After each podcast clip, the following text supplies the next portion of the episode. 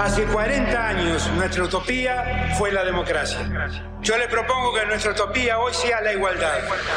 No, la Argentina hoy está a la deriva, tratando de tapar parches. Vamos a hablar clarito. Hay proscripción. La grieta famosa, que es un invento de la política para generar odio y desde ahí conseguir más votos. Vas a meter preso a Videla a todos los responsables. Estamos trabajando en armar una estrategia para enfrentar la izquierda a nivel internacional. La izquierda tiene que pelearle y la peleamos todos los días. Si vos le tenés bronca, le tenés que le pelear, pelear o meterle bronca, pero lástima a nadie. Lástima a nadie. La moneda ya está en el aire. Empieza cara o seca en FM Concepto.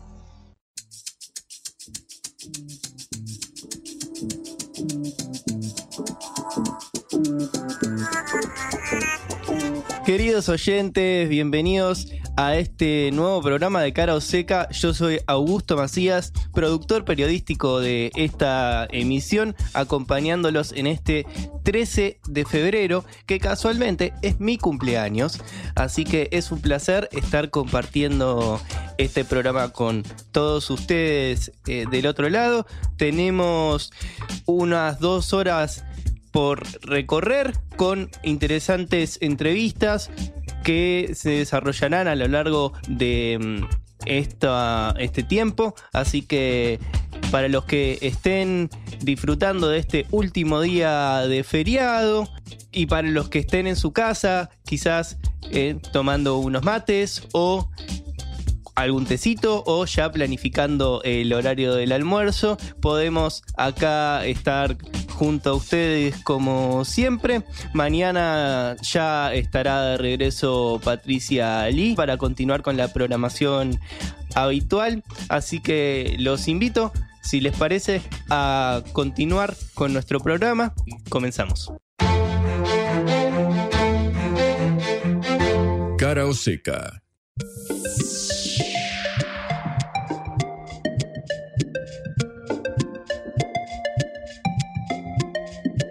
Argentina no da descanso. El gobierno sufrió su primer revés porque la ley nodal de mi ley, bases y puntos de partida para la libertad de los argentinos, volvió a foja cero. Luego de más de un mes de negociaciones, todo parecía estar encaminado para que la ley pasara y mi ley pudiera mostrarse fortalecido en términos de capacidad política en el Congreso, porque ya sabemos, tiene pocos diputados propios y además de haber retirado 200 artículos eh, aproximadamente en las negociaciones, tenía algo para mostrar y iba además a obtener concesiones importantes, como por ejemplo en la delegación de poderes por la declaración de emergencia en las áreas económica, financiera, de seguridad, tarifaria, energética y administrativa. Ya se había aprobado esta iniciativa a nivel general, pero en la discusión artículo por artículo, el gobierno no consiguió los votos suficientes para pasar ciertas cuestiones que al parecer ya daba por ganadas y por eso llamó a levantar la sesión, lo que anula la aprobación en general y obliga al proyecto a retroceder. Casilleros al tratamiento en comisiones específicas de la ley original que tenía muchos más artículos, 664, a partir de los cuales se deberá acordar un nuevo dictamen, con lo cual este debate que ya parecía bastante desgastante y eterno, sobre todo en el comienzo de un gobierno, ahora continúa mucho más y no se sabe si se va a terminar de aprobar durante las sesiones extraordinarias en el verano o ya pasará a las sesiones ordinarias a partir de marzo y todo este interín de trabajo en el verano habrá quedado como una anécdota. Para hablar de esto estamos en línea con Lucas Klobovs, analista político, para bueno, analizar esta situación y proyectar un poco qué va a suceder en, la Argentina en el próximo tiempo, de lo que se pueda, ¿no? Porque es un país bastante impredecible. ¿Cómo estás, Lucas? Buenas tardes. Hola, Augusto, ¿cómo estás? Gracias por el llamado. Un placer. Te quería consultar, ¿por qué ves que se cayó la sesión? ¿Viste una improvisación del gobierno? Porque en general estas cosas ya se tienen eh, muy masticadas, ¿no? Sobre todo después de tanto tiempo de, discusión. Sí, a ver, yo creo que hay, varios puntos para, para pensar. En primer lugar, yo ya venía comentando en diferentes eh, entrevistas la necesidad de que el gobierno en futuros proyectos de leyes que, que envíe va a tener que replantear su vínculo con la eh, oposición. Es decir, lo que se denomina la negociación política es un elemento central en, en cualquier eh, gobierno, especialmente en este, con una cantidad de diputados y senadores muy escasa, en clara eh, minoría. Entonces, el gobierno tenía que replantear ese vínculo con la oposición justamente para llegar a acuerdos, más teniendo en cuenta que es un gobierno que quiere y necesita hacer reformas eh, profundas. Entonces, en ese eh, contexto, el gobierno actual no, no logró, no pudo, o no supo, o no quiso entablar esos eh, acuerdos básicos. Y en, ese, en esa línea ya vimos algunos, algunos signos ya desde el inicio, cuando Milei asume y no le habla a la, a la Asamblea Legislativa, donde ya ahí vimos una, un símbolo en el cual el presidente iba a tratar de no negociar tanto o no tener una actitud de, negociación y diálogo abierto, ¿no? Eh, y después hay otro elemento, es que el gobierno, más allá de que uno pueda coincidir o no con, sus medidas, el gobierno tiene una posición de que el camino claramente es ese, y en ese eh, camino eh, es difícil a veces entablar esos diálogos. Ahora, el otro elemento a tener en cuenta, y ya esto desde el punto de vista comunicacional, de estrategia política, el gobierno se encuentra ahora con un elemento que le permite seguir hablando de la casta y, entre comillas, profundizar el discurso de campaña que le dio fruto. Eh, en, la campaña claramente hablaba de, de, la casta. En el gobierno, el gobierno tenía que encontrar un nuevo eh, relato, tratar de adaptarlo justamente porque no, no podía sino negociar. Lo sucedido le da un elemento más para intentar profundizar en ese esquema y utilizando ese, ese concepto de, de la casta, sea un, un, anclaje en la opinión pública para sostener sus niveles de eh, eh, apoyo, tratar de, de, gobernar más que nada con eh, decretos que ya mi ley lo anticipó y, y, esperar al 2025, en la, a la elección de, medio término, donde se, van a, se va a renovar el Congreso. Dijiste muchísimas cosas interesantes, pero una de ellas me resonó que fue esto de no sabe negociar o no quiere negociar. Y yo lo que estoy percibiendo es que no hay una única línea dentro del gobierno. Parecería ser, por las actitudes públicas, que un sector muy cercano a Milei y el propio Milei tienen una actitud totalmente reacia al diálogo político y hay una retórica belicista contra cualquiera que tenga una oposición, una opinión disidente. Y después tenés una parte más política del gobierno, como la del ministro del Interior Guillermo Francos, el jefe de bloque de diputados Oscar Sago, el mismo Martín Menem, presidente de la Cámara, que se los ve tratando de balancear un poco esta cuestión de vamos por todo, por todas las leyes y que no salga nada. Yo no sé cómo estás vos considerando esto, porque estas diferentes posiciones dentro del gobierno pueden terminar también erosionando un poco la, dirección. Sí, es, la, una nueva eh, edición de, las halcones, de los halcones y, las palomas del PRO, donde efectivamente Milei y alguno y su círculo o su mesa chica tienen posturas más duras o más firmes frente a algunos pocos funcionarios que intentan con esa, desde esas posturas o desde, desde esos lineamientos intentar llegar a algunos acuerdos. Ahora, cuando, es más, vimos varias veces desde que se presentó eh, el proyecto hoy, muchas veces donde mi ley decía que no iba a negociar nada eh, y después, como vos bien eh, dijiste en la, eh, en la introducción, el proyecto de ley fue reduciéndose de 600 y pico de artículos, se llegó al Congreso con casi la, la mitad. Entonces ahí hay como dos, dos posturas donde por un lado no, no se negocia nada y por otro se va negociando, pero se negocia también dentro de un límite, porque aún, aún así el gobierno no, no pudo tener la, la, media sanción en el Senado.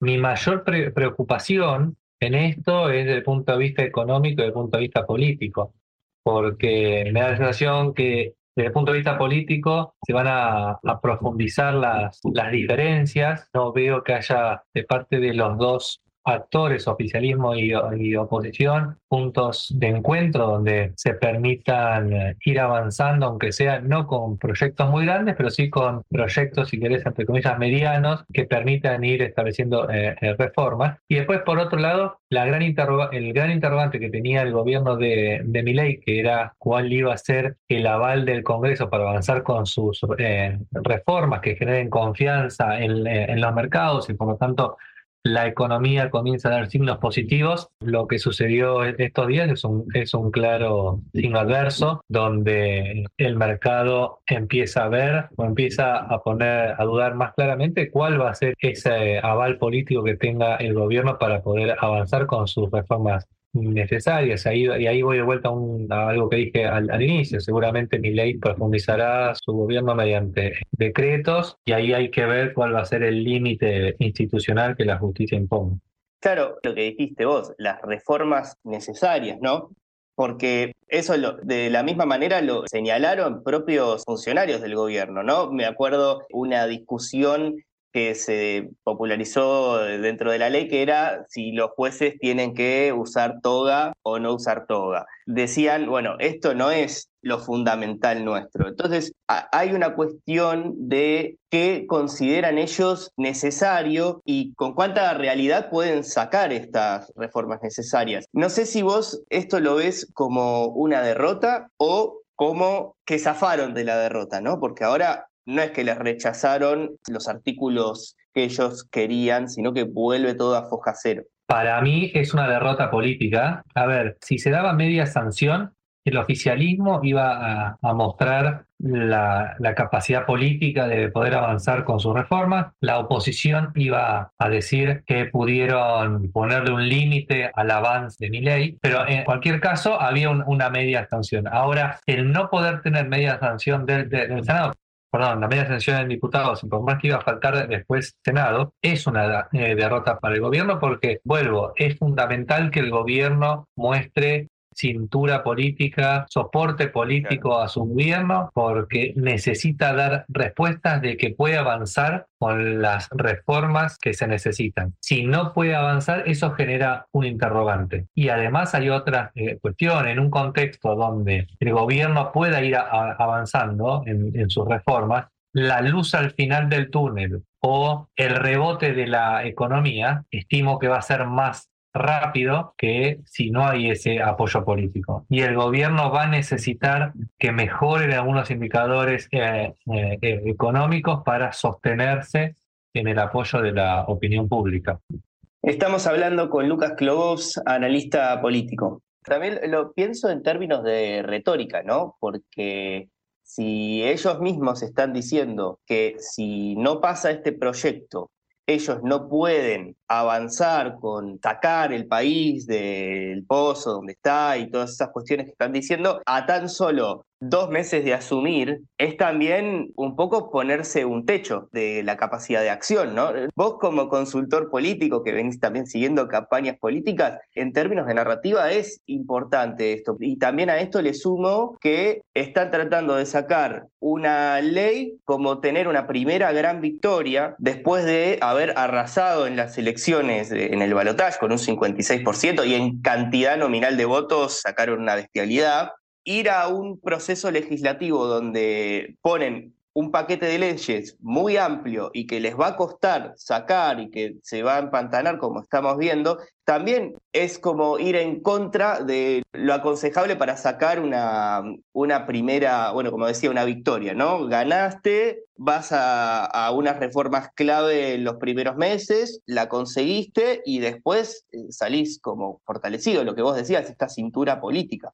Eh, y acá para mí hay una distinción entre gobernar desde el dogmatismo o gobernar desde lo pragmático. Una línea delgada entre el dogmatismo y el pragmatismo. Y esa es uno, uno de los interrogantes que teníamos con mi ley al inicio, de cuán pragmático iba a ser, si es que iba a ser pragmático o si se iba a llevar con dogmatismo ideológico. Y si bien en la retórica, como dijimos antes, él, si se quiere, si se quiere es más duro en la negociación y otros sectores menos, más, más dispuestos al diálogo, y en todo ese proceso hubo cambios a, a la ley Omnibus. Aún así, el gobierno dejó en claro que tiene cierto dogmatismo en algunas cuestiones, con dificultad para volverse pragmático y, decir, bueno, no puedo conseguir todo esto, pero sí consigo por lo menos esto, que no es lo que quería en su totalidad, pero por lo menos doy una señal, una señal política, una señal hacia el, mercado, y me da la sensación de que mm, le faltó cierto pragmatismo eh, al gobierno para poder lograr la, aprobación de la ley Estaba Lucas revisando algunos tweets del presidente y a, a, veces los likes que pone, que no son cuestiones que escribe él, pero que sí reflejan su opinión. No hay ahí un cambio entre el Milei panelista de televisión y el Milei presidente. Me refiero al uso de la cuenta. Es a la vez su medio principal de comunicación, ¿no? Porque las notas que da son en general ahora grabadas y son obviamente escasas porque es presidente. Lo que no había sucedido con Alberto, que me acuerdo que Alberto Fernández, previamente él a llegar a la, a la Casa Rosada, me acuerdo que se habían hecho muy virales los tweets de él insultando, maltratando a gente que le contestaba estaba. Y una vez que llegó, se dio, imagino, el uso de sus redes y esto se, se vio mermado, salvo algún error que me acuerdo que fue bastante polémico durante la pandemia, cuando se estaba discutiendo el tema de la vacunación, que le había dado retuito, me gusta, ya no me acuerdo, a una foto que había un gorila que estaba siendo inoculado con la vacuna del, del COVID y decía acá vacunando gorilas en referencia a, los opositores, ¿no? Pero bueno, esta cuestión ahora en el, en el gobierno de Milei se ve potenciada y a mí me parece muy llamativo desde la comunicación, ¿no? Desde lo que uno quiere generar en la población y también en los sectores con los cuales están dialogando para sacar una ley clave como es la, la ley bases generando violencia desde la cúpula, ¿cómo puede repercutir eso en el diálogo político, pero fundamentalmente en, en la recepción de la población, ¿no? Milei es el primer presidente desde, por lo menos desde el retorno de la democracia, de, eh, el 83 que no tenía historia política, es decir, no era un político. Él es un economista, académico, etcétera, especialista en, crecimiento, si no eh, recuerdo mal, pero no es un político y no tiene esos esos gajes del oficio, digamos. El no tenerlo no significa que no los pueda adquirir, pero para, para eso, para poder adquirirlo, vuelvo al tema anterior. ¿Cuánto en tu, vida personal hay de dogmatismo y cuánto hay de pragmatismo? Los políticos exitosos terminan siendo políticos muy pragmáticos. Y en, en este sentido, mi ley inaugura una nueva forma de hacer política, con un estilo muy, muy particular. Es más, si uno se pone a pensar, el estilo de Milei es un estilo mucho más personalista, hasta diría emocional, porque se comunica con las personas de una manera mucho más sentimental, emocional, donde se enoja, puede putear o criticar a un diputado, mencionar cuáles son los, quiénes son los, diputados que no aprueban eh, una ley, va a ver a, su novia, se baja, sale en el teatro, le da un beso a su novia en pleno escenario, se baja de la camioneta y va a saludar a, las personas, viaja en, una, en un vuelo comercial, no en un vuelo privado. Es decir, tiene un contacto como más directo en comparación con otros presidentes. Salvando las distancias, es un poco más parecido a, a Néstor Kirchner. Y en esto hay varios, hay algunos papers académicos que muestran que aquellos presidentes por lo menos eh, en, Latinoamérica, que logran establecer cierto vínculo más directo, más cercano, más emocional o más cargados de, sentimientos, tienden a tener niveles de aprobación más largos en el tiempo y cuando viene una crisis tienden a sostenerse un poco más que aquellos que no logran establecer este tipo de vinculación con la sociedad. Estamos hablando con Lucas Klobos, analista político. Puedo poner un ejemplo para ilustrar un poco, quizás a las personas que no están eh, siguiendo el Twitter de mi ley o quizás están en, otros países, lo que sucedió cuando la ley de Omnibus volvió a foja cero es que la oficina del presidente, que no es la cuenta personal de mi ley, pero es la cuenta institucional, publicó la lista de los diputados que votaron a favor y en contra, y la división no es a favor y en contra, sino es a favor del pueblo y los otros son quienes son unos traidores a sus votantes y todavía tienen que seguir negociando, ¿no? Y, la gente que quizás no, no, está siguiendo la política, cómo funcionan las negociaciones, la rosca y todo eso, está viendo que el propio presidente denuncia con tal firmeza a los opositores políticos y no sé cómo eso puede eh, generar la reacción en, la sociedad, ¿no? Puede realmente ampliarse la polarización y, el resentimiento político en Argentina.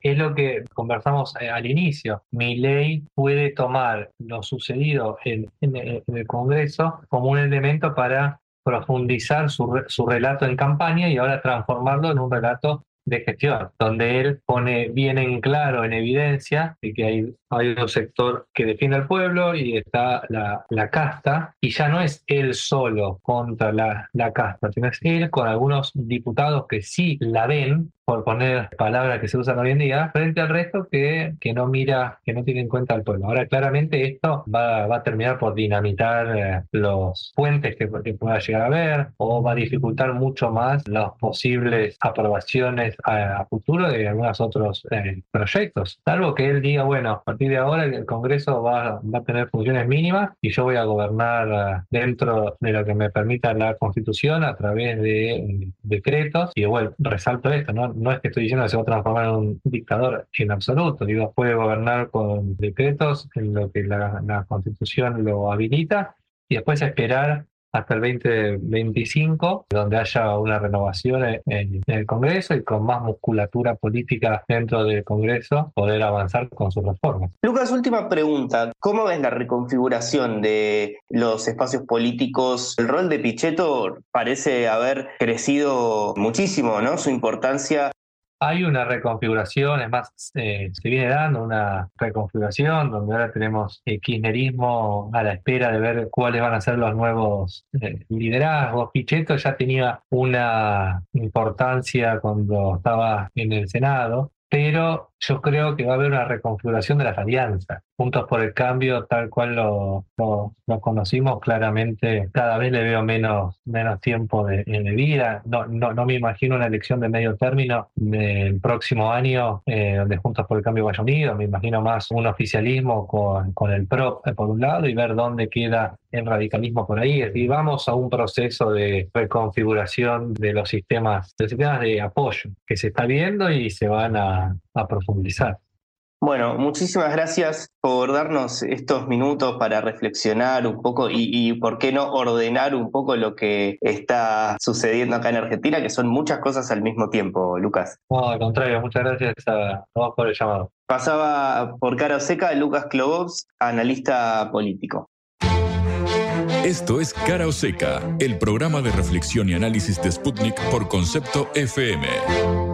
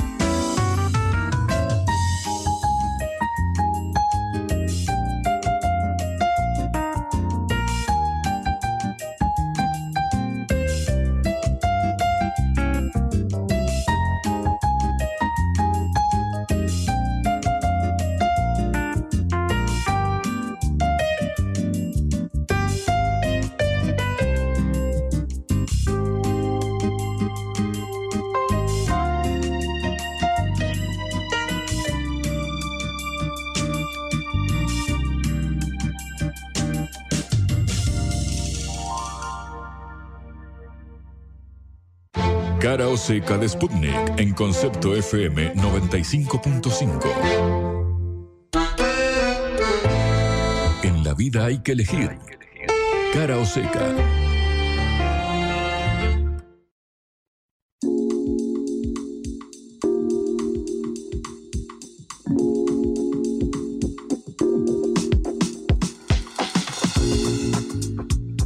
Continuamos con Cara Seca y en este bloque vamos a hablar de economía para conversar con un especialista sobre cómo va a continuar la situación de la economía y cómo mi ley va a continuar tratando de estabilizar las variables luego de que haya fracasado la aprobación de la ley Omnibus.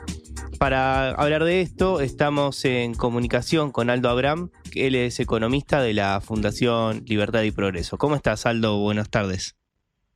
Buenas tardes, un gusto estar charlando contigo. Un placer, muchísimas gracias por atendernos. Te quería consultar cómo estás viendo el desarrollo de la estrategia de política económica de mi ley ahora que se derogó la, la o, en realidad no pasó la ley Omnibus y parece que no va a volver a tratarse. Mira, lo estoy viendo con preocupación, ¿no? Lamentablemente si bien en la parte fiscal el gobierno está logrando hacer un ajuste que implica que eh, los ingresos están en línea con los gastos, cosa que antes no pasaba, un absurdo, porque si te pones a pensar en nuestras casas tratamos de administrar eh, nuestros recursos así, nuestras finanzas así, en el Estado continuamente veníamos gastando en exceso, por lo cual no debería extrañarnos que fuéramos de quiebra en quiebra, que es lo mismo que ir de crisis en crisis en un país, ¿no? Pero eh, es con eso, la verdad es que se logró que la, la base monetaria, la cantidad de pesos que tenemos los argentinos, no aumentara desde la asunción de este nuevo presidente. Casi, casi es la misma, apenas variado. ¿Y por qué? Porque bueno, ya no se usa más al, Banco Central como fuente de financiamiento. Esto es un tema importante porque este es uno de los principales factores de la destrucción del valor de nuestra moneda durante la gestión anterior, porque venían emitiendo más no poder, y que justificaba el proceso hiperinflacionario que heredó la actual gestión. ¿no? La otra, que también hay que tener en cuenta, es eh, el tema de las expectativas. La gente tiene, mm, tiene mucha, muchas dudas pudiera llegar a ser un país normal, ¿sí? y además se cansaba de que le quitaran continuamente poder adquisitivo a sus pesos y por lo tanto estaba dejando de mandar pesos. ¿no? De esa forma le podían quitar menos para financiar al gobierno con impuesto inflacionario.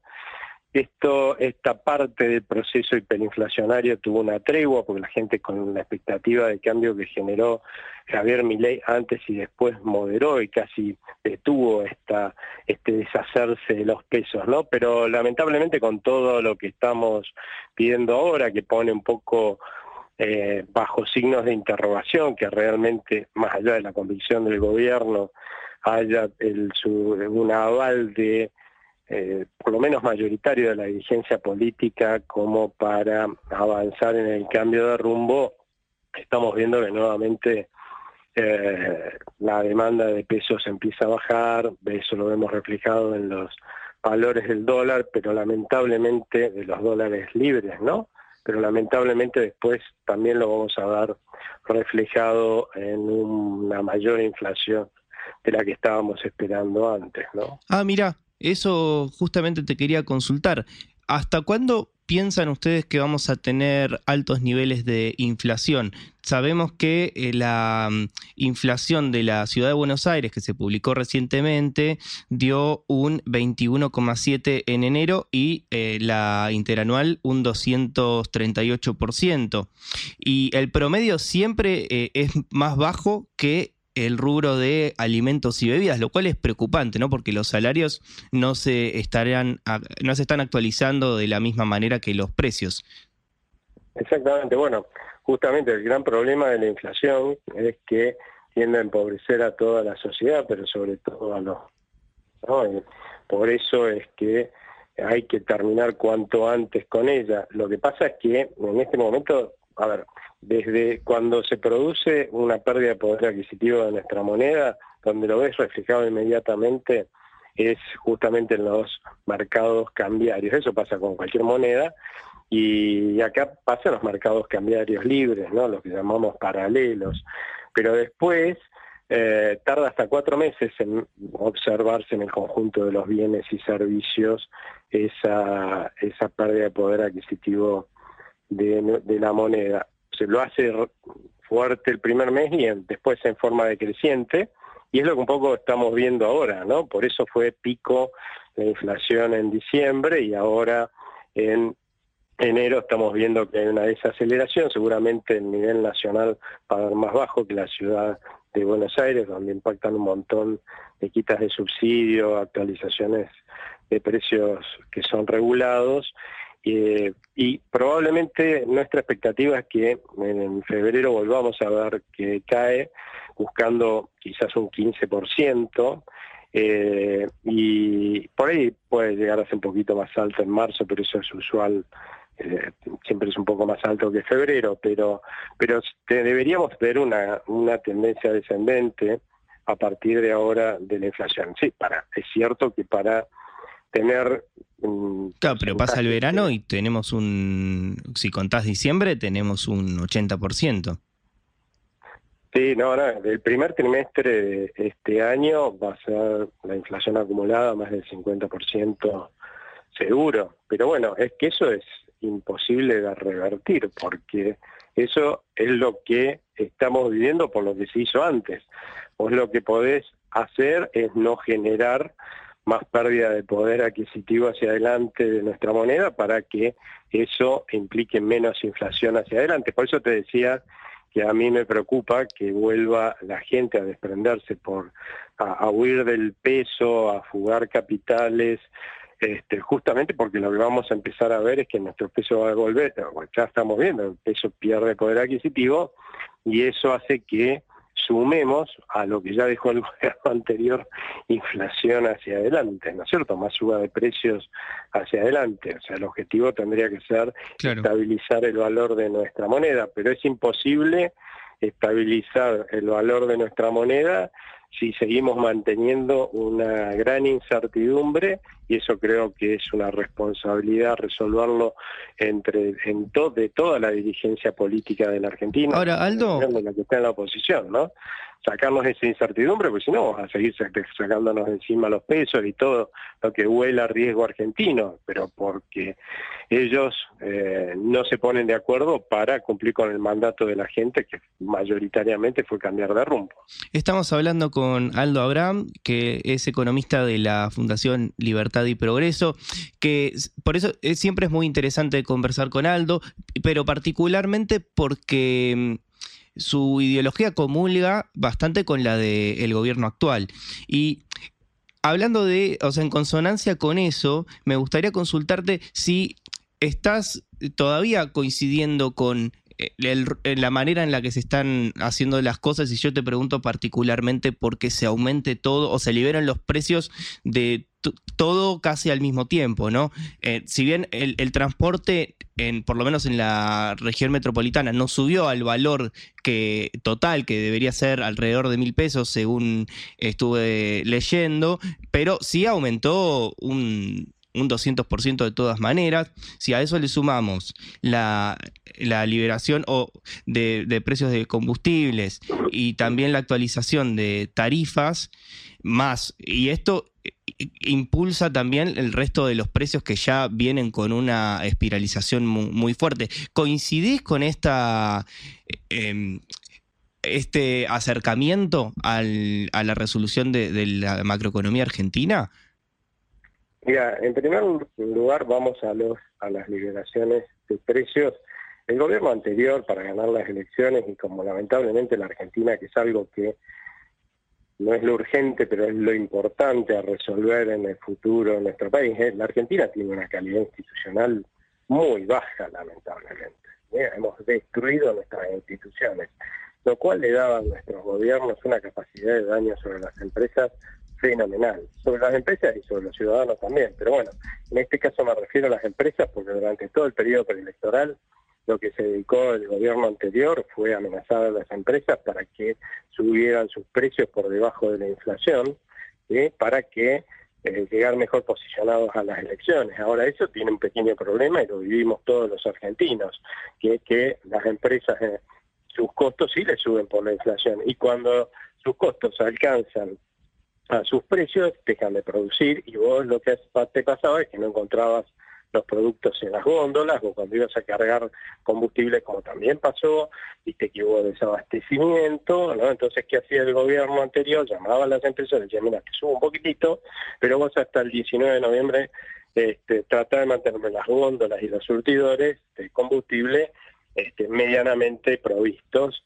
¿sí? Pues bien, el 19 de noviembre pasó, la gente votó, y a partir de ahí este acuerdo se cayó y los precios empezaron a buscar los valores que correspondían. Pero lo que estuvo mal no fue eso, fue lo anterior entonces. No, sí, sí, yo ¿Eh? Eh, entiendo lo que, el, diagnóstico, ¿no? hagas a alguien lo que corresponde, el tipo no produce. Y si no produce, ¿cómo salimos de la recesión que estamos? O sea que acá el problema es primero bajar la inflación, que es el gran empobrecedor de la sociedad argentina, y el otro, recuperar la economía, porque sin recuperación, olvídate que los salarios puedan ganarle alguna vez a la inflación. Una, una empresa, nadie que, trabaje menos, puede ganar más. Eso puede pasar en un país que progresa, que no es el caso de la Argentina, que la economía viene derrumbándose. Entonces, sí, o sea, para vos, digamos, no, no había otro camino, porque, o sea, en, el plan de estabilización que están llevando adelante, no termino de ver el, capítulo de la contrapartida, que es esto que vos estabas señalando. Mientras hay una actualización de, precios, una, un sinceramiento, como se le dice, también hay unos meses eh, bastante críticos y en esos meses mucha gente va a quedar por debajo de la línea de pobreza, mucha más de la que todavía hay, y no termino de ver la, la contraparte para este, esta población, ¿no? Este segmento. Y no sé si vos coincidís que, bueno, esto es necesario y tiene que suceder de esta manera, o debería haber una, una especie de, ayuda extra, ¿no? Porque estábamos viendo que los comedores también dejaron de recibir eh, la, ayuda y el financiamiento que tenían eh, durante el gobierno anterior. Y bueno, esta situación quizás pueda agravar cómo se va a transitar esta ola, digamos. A ver, yo lo que creo es que la, población que necesita asistencia debería recibirla. En ese sentido coincido con el gobierno en que tiene que darse desde el Estado, o sea, directamente del Estado, cualquiera de sus niveles, puede ser municipal, nacional, eh, provincial o nacional, y no a través de organizaciones sociales que tienen más bien este, funciones políticas o objetivos políticos. ¿eh? el punto, el Estado es el que tiene que dar la asistencia y no darle a organizaciones que después resulta que no le llega todo lo que le debería llegar ni a los comedores, ni a los que se supone que está subsidiando y alguien se los queda en el medio. ¿eh? Por lo menos el Estado lo puedes controlar muchísimo mejor. No como carreamos, porque por eso hay corrupción, es cierto, pero bueno, si lo buscamos este, controlarlo, es más fácil controlar solo el Estado que andar controlando además miles de organizaciones piqueteras. Pero que tiene que haber una asistencia y para eso hay que usar los mecanismos que contra el Estado, los está usando porque el plan alimentar se, se aumentó, la asistencia universal por hijo este, también se incrementó, sigue estando la SUB y siguen estando los subsidios para la gente de menores ingresos, las tarifas sociales eh, se, mantuvieron, de hecho no hubo aumento, solamente se le aumentó lo que son las tarifas de electricidad, que son las que se han aumentado hasta ahora, solamente se le aumentaron en los que ya no teníamos subsidios, pero pasamos a ser subsidiados porque el gobierno anterior no actualizaba las tarifas, ¿no? En mi caso, por ejemplo, pagaba la mitad de lo que debía pagar claramente eso me lo pagaba algún contribuyente, por ahí ganaba menos que yo y que vivía en una provincia que no estaba subsidiada, o todos los argentinos con impuesto inflacionario. Evidentemente, esas cosas hay que corregirlas porque es injusto que otro me pague a mí la luz, el gas y el agua me la están pagando. Sí, va a costar y sí, lamentablemente, a ver, yo no conozco ninguna familia, ninguna, ningún país, ninguna sociedad en la cual alguien, ninguna empresa o negocio, alguien se manda un macanón gigantesco y después desaparece mágicamente. En todos los casos vos tenés que apretar los dientes, sacrificio, esfuerzo, resolver el problema y después salís adelante. Y eso es lo que nos está pasando, o sea, resolver los problemas, y más que nos que han dejado un macanón gigantesco del otro, del otro gobierno, nos va a costar esfuerzo y sacrificio y lo vamos a tener que pagar. Acá el problema es para qué lo estamos pagando en todo caso. Si lo, mismo, lo pagábamos a eso, a ese sacrificio y esfuerzo, simplemente para no ahogarnos más, que lo que estaba pasando en el anterior gobierno, porque algunos políticos, como los escuchaba de la oposición, y parecía que estábamos en Disney o en Suiza, ¿no? en una recesión fenomenal y con un niveles de inflación que nos llevaron a ser el primer país del mundo con más inflación, ¿no? No era Disney eso, ya estábamos todos haciendo un sacrificio y es para, eso nada más o para resolver los problemas. Mi expectativa es que la dirigencia política, digamos, aproveche este esfuerzo y sacrificio que vamos a tener que hacer, ¿sí? pero para resolver los problemas. Y eso es ahí donde ya no estoy tan seguro, porque hay muchos sectores de la sociedad que cuando se haga el cambio de rumbo que se ha votado, van a perder subsidios, privilegios, regulaciones, que a costa del bienestar del resto de los argentinos le daban mucha plata, ¿eh? y obviamente están peleando por mantener esos privilegios, subsidios este, y regulaciones a costa de los argentinos, y algunos legisladores parece que están dispuestos a privilegiar los intereses de esas corporaciones empresariales, profesionales, intelectuales y gremiales antes de los demás. Aldo, vos no viste que había... O sea, se va a ir al diablo, o sea, no vas a volver a servir. Vivimos haciendo sacrificios y esfuerzo al divino botón. Para vos y para el, sector eh, más liberal, ¿no hubo predisposición de los sectores de la oposición que ahora se, se denominan dialoguistas para tratar de que salga esta ley? O sea, la mm, negativa en, la discusión particular de ciertos artículos, para vos eso fue ya eh, no estar dispuestos a, colaborar con el gobierno? Porque eso es lo que da a entender eh, Javier Milei, ¿no? A ver, yo creo que la negociación, no fue buena de ninguna de las partes, ¿no? Pero fundamentalmente, te lo voy a poner con un ejemplo, ¿no? Cuando vos estás de médico en terapia intensiva, ¿sí? y este, te cae un paciente en situación terminal, que es lo que le pasó a este gobierno, se está muriendo, el paciente hay que curarlo con alguna cosa, por ahí el remedio que hay que darle a tomar a este paciente resulta que es horrible, ¿sí? Entonces aparecen los que empiezan a decir, sí, dentro del equipo médico que vos tenés, bueno, diluyámoselo un poquito porque parece que así no se lo quiere tomar, aunque esto lo va a curar y no se va a morir, y, empiezan a diluirlo. El, principal problema que tenés es que si lo diluís demasiado, no cura a nadie ese remedio. ¿Entendés? Y eso creo yo es lo que estaba pasando. Cada vez lo diluían más. Primero hubo que sacar un montón de cosas para que pudiera aprobarse el dictamen, sacaron un montón de cosas que eran relevantes, que se aprobaran, pero bueno, se priorizó que saliera el resto, y luego, durante la discusión en particular, y se aprobó, de hecho, o sea, diputados, y durante la discusión en particular siguieron muchando pedacitos, o sea, diluyendo el medicamento. La verdad es que lo que había que lograr es que el medicamento cure, porque darle algo diluido que no lo va a curar es un problema. Otra cosa que nuestros políticos han perdido de vista. Es que está muy bien esto de eh, discutir en el Congreso, porque así funcionan las democracias republicanas. Pero en otros países que son estables, hay tiempos, mucho, mucho tiempo para discutir las, las soluciones a los problemas. ¿Por qué? Porque son países estables, no países en los cuales se está en un proceso hiperinflacionario. O sea, en cualquier momento nos caemos a la hiperinflación. Que ese es el caso de la Argentina. Es como querer comparar, cuando hacen este argumento algunos políticos, querer comparar un equipo médico que está discutiendo a ver cómo hace una cirugía programable, porque el tipo, si ya está andando por ahí, lo tienen que operar nada más, ¿sí? eso serían los países estables, con otro que está en terapia intensiva. El tipo se está muriendo y se ponen a pretender discutir como si tuvieran todo el tiempo del mundo. No, se te va a morir el paciente. Ahora, Aldo, me, interesa esto. Técnicamente, ¿no? Eh, saliendo un poco de la, de la metáfora, ¿qué te parece que fue lo más relevante que le recortaron a la ley Omnibus y que podría poner en jaque o dificultar las medidas del gobierno para estabilizar la economía en lo, en lo más urgente, en lo más inmediato? Mira, todo el capítulo fiscal que se dejó para discutir para más adelante, la verdad es que era fundamental poder discutirlo, ¿no? Pero Puedo decir lo de la, la suba de retenciones, el re- re- recomponer ganancias, el blanqueo. pero, pero discutirlo, ¿no? Pero bueno, dejemos eso, digamos lo que efectivamente terminó quedando en el Congreso a discutir.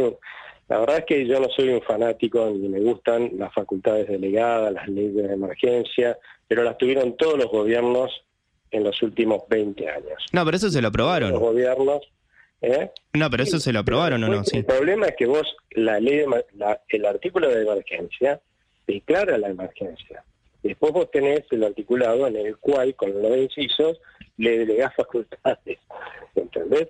Ahora, esto es como, te vuelvo al ejemplo, ¿sí? a la metáfora, esto es como decir, mira, tenemos el incendio Pampa en la Argentina, fenomenal, ese edificio está prendiendo fuego, entonces declaramos la emergencia, los bomberos tienen que ir y después le decís, mira, pero me tenés que pedir permiso para sacar el carro de bombero, para vestirte, ¿sí? para usar el agua, para usar la manguera. No, flaco, el edificio se está quemando. Por eso declaración de emergencia. Si no, no la declares, y bueno, te pedimos permiso cada vez que tenemos que mover un dedo para apagar el incendio los bomberos. Y eso es lo que empezó a pasar. De vuelta te aclaro yo a mí no me gustan esto de las facultades delegadas, pero lo que sí entiendo es que en los últimos 20 años ¿eh? a todos los gobiernos les dieron estas facultades delegadas, a todos les declararon las emergencias y no estaban en una situación tan grave como la que estamos en la Argentina en este momento, al borde de una hiperinflación. Entonces, yo lo único que pido es coherencia. Que a mí me hubieras visto votando en contra de la ley de emergencia y de las y de, la, y de las facultades delegadas, y bueno, pero yo, porque pienso como pienso. Ahora, que a todos los que votaron, a los gobiernos anteriores, esas leyes de emergencia, esos puntos de emergencia, y además que este, las, esas mismas facultades delegadas se pongan en remilgosos, a mí me parece que eso se llama ser incoherente e irresponsable. Aldo, estamos hablando con Aldo Abraham, él es economista de la Fundación Libertad y Progreso. Te hago la última pregunta, Aldo. ¿Pensás que necesariamente vamos a ir hacia una recesión o eso puede evitarse? Estamos en una recesión hace ya varios meses. El anterior gobierno nos dejó en una recesión rampante. Perdón, entonces reformulo. Perdón, eh, ¿vamos a una profundización de la recesión? En tanto y en cuanto no le demos a los argentinos y a los extranjeros una muestra contundente de que nuestra dirigencia política está dispuesta a hacer los cambios necesarios para modificar el rumbo del país, sí, porque justamente por esa expectativa de no modificación del rumbo que había antes, en- entramos en recesión y seguimos la recesión. Nadie, a ver, ¿qué es lo que hace alguien cuando ve que va una crisis? Cualquiera de nosotros que es lo que venimos viendo ya hace meses. ¿no? Bueno, empezás a consumir menos, invertir menos, compras con esos dólares o cualquier cosa que sea necesaria, ¿viste? Y te lo guardás, pero bueno, y lo sacaste en una palabra de la economía argentina y bajaste tu consumo, bajaste tu inversión, no solo en las familias, también lo hacen las empresas. Ahora, si todos estamos basando nuestro consumo en nuestra inversión, ¿para quién van a vender los empresarios? ¿Para quién van a producir? Para eso es lo que tenés tener una recesión. ¿Qué es lo que vos tenés que lograr ahora? Que los argentinos... Y los No, por eso eso es muy delicado, ¿no? Porque puede, eso deriva en cierre de empresas, despidos, desempleo. Totalmente. Ahora, ¿qué? De hecho, no se creó empleo hace rato, normal en relación. Desde, desde poco empleo que hay, informal o los autónomos, los monotributistas, eso es lo que se cree en el Estado en todo caso, ¿no? Pero el punto es ese, para que se cree empleo, para que se produzca más, tiene que tener alguien a quien venderle Y para eso nos tenés que convencer a todos de que este país tiene un futuro de normalidad y no va a seguir siendo el mismo desastre que viene siendo desde hace décadas. Si nos convences de eso, ¿qué vamos a hacer? Vamos a agarrar esos ahorritos que pusimos, esos 100 dólares que por mes, que pusimos al fondo de placar, y los vamos a gastar, y ahí es donde ya vas a dejar de ahorrar, entonces vamos a gastar un poquito más, y eso es lo que dinamiza la economía. Ahora, con las señales que se vienen dando hasta ahora, de eso olvídate. Es por eso, yo creo que lamentablemente nuestra dirigencia política en su conjunto no está viendo la gravedad del problema en el que estamos y los costos que vamos a pagar los argentinos, porque no ¿De eso excluís al gobierno, imagino, o no? ¿Cómo? ¿De eso excluís al oficialismo? No, no, no, no excluyo a nadie de esto. Esto es, tienen que ser todos lo suficientemente responsables como para mostrarle a los argentinos y extranjeros que son capaces de cambiar el rumbo tal cual se votó en las elecciones mayoritariamente. Si no, la verdad es que eso le va a caer a todos. Todos tienen que mostrar buena voluntad para que eso se dé y además en el marco de las instituciones que nos rigen, o la Constitución, la Constitución Nacional. Pero lamentablemente ese nivel de eh, responsabilidad hasta ahora no lo has visto. Es como es desesperante ver cómo juegan al borde de ese precipicio, ¿no? Clarísimo. Aldo, muchísimas gracias por dedicarnos unos minutitos a, nosotros en este programa Cara Seca. Te mando un saludo grande y espero que podamos conversar en otra oportunidad. Cuando gustes, ¿eh? Que tengas buena tarde y lo mismo todos los que escuchan tu programa. Que andes muy bien. Pasaba en Cara Seca Aldo Abraham. Él es economista de la Fundación Libertad y Progreso. Continuamos con más de Cara Seca. Reflexión y análisis de las noticias que conmueven a la Argentina y al mundo. Radio Concepto en todo el país. Concepto Mendoza 90.3. Concepto Las Catitas en Mendoza 104.3. Concepto General Roca, Río Negro 94.1. Concepto Salta Capital 88.5. Concepto Corrientes Capital 104.1. Concepto Lago Puelo 95.5. Láser San Miguel de Tucumán 103.5. Concepto San Juan Capital 102.1. Y ahora también sumamos a nuestra gran red federal a Concepto San Juan 88.3 y encontrá más de 27 repetidoras en nuestra página web conceptofm.com.ar. Concepto, la red federal más grande.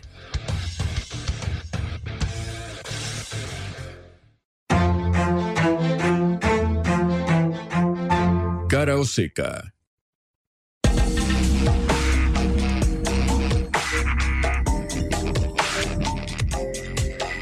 El magnate sudafricano Elon Musk se convirtió de nuevo en noticia, ahora por haber lanzado otro proyecto revolucionario en tecnología de punta.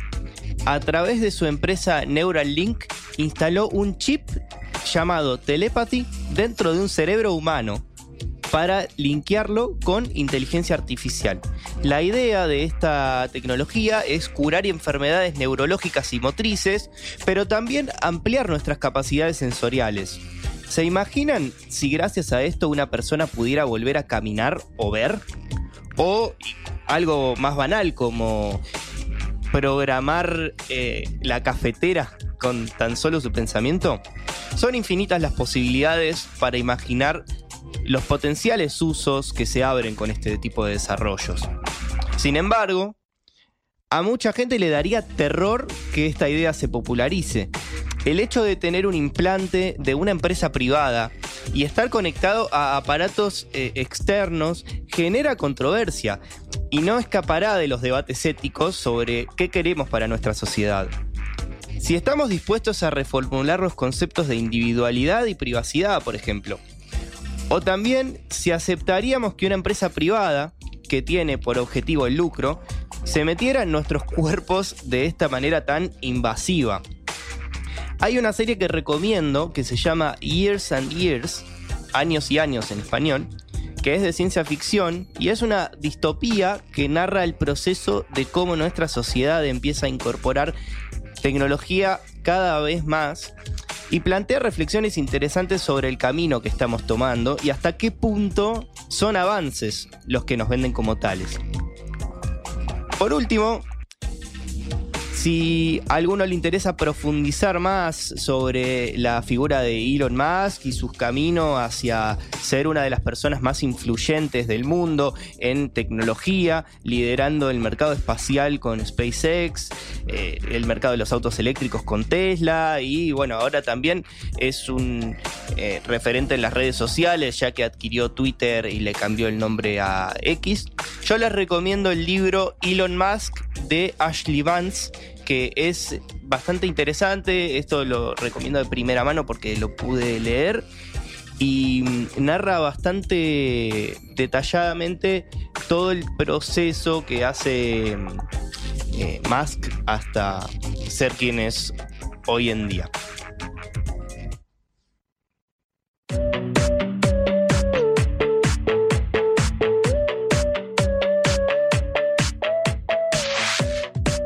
Estamos en comunicación con Cecilia Danesi, especialista e investigadora en inteligencia artificial y autora del libro El imperio de los algoritmos. ¿Cómo estás, Cecilia? Buenos días. Hola, buenos días, ¿cómo estás? Gracias por la invitación. No, un placer tenerte acá en nuestro programa. Te quería consultar sobre la mm, el, nuevo avance tecnológico que está protagonizando Elon Musk con la introducción de el, chip que, si mal no tengo entendido, se llama telepathy. Em, en los en, humanos eh, te pregunto eh, cuáles son los avances que esto está teniendo y bueno qué se espera eh, de acá a un futuro próximo bueno, a ver, lo que él busca con esta implantación de chips en el, en el cerebro humano es, en un primer momento, vamos a decir, eh, dar respuesta eh, a enfermedades eh, neurológicas graves, ¿no? Muy, muy graves. Por ejemplo, un primer estudio que se hizo, denominado PRIME, este, estaba apuntado a individuos que tienen cuadriplegia y que puedan controlar los dispositivos electrónicos simplemente con su pensamiento. ¿sí?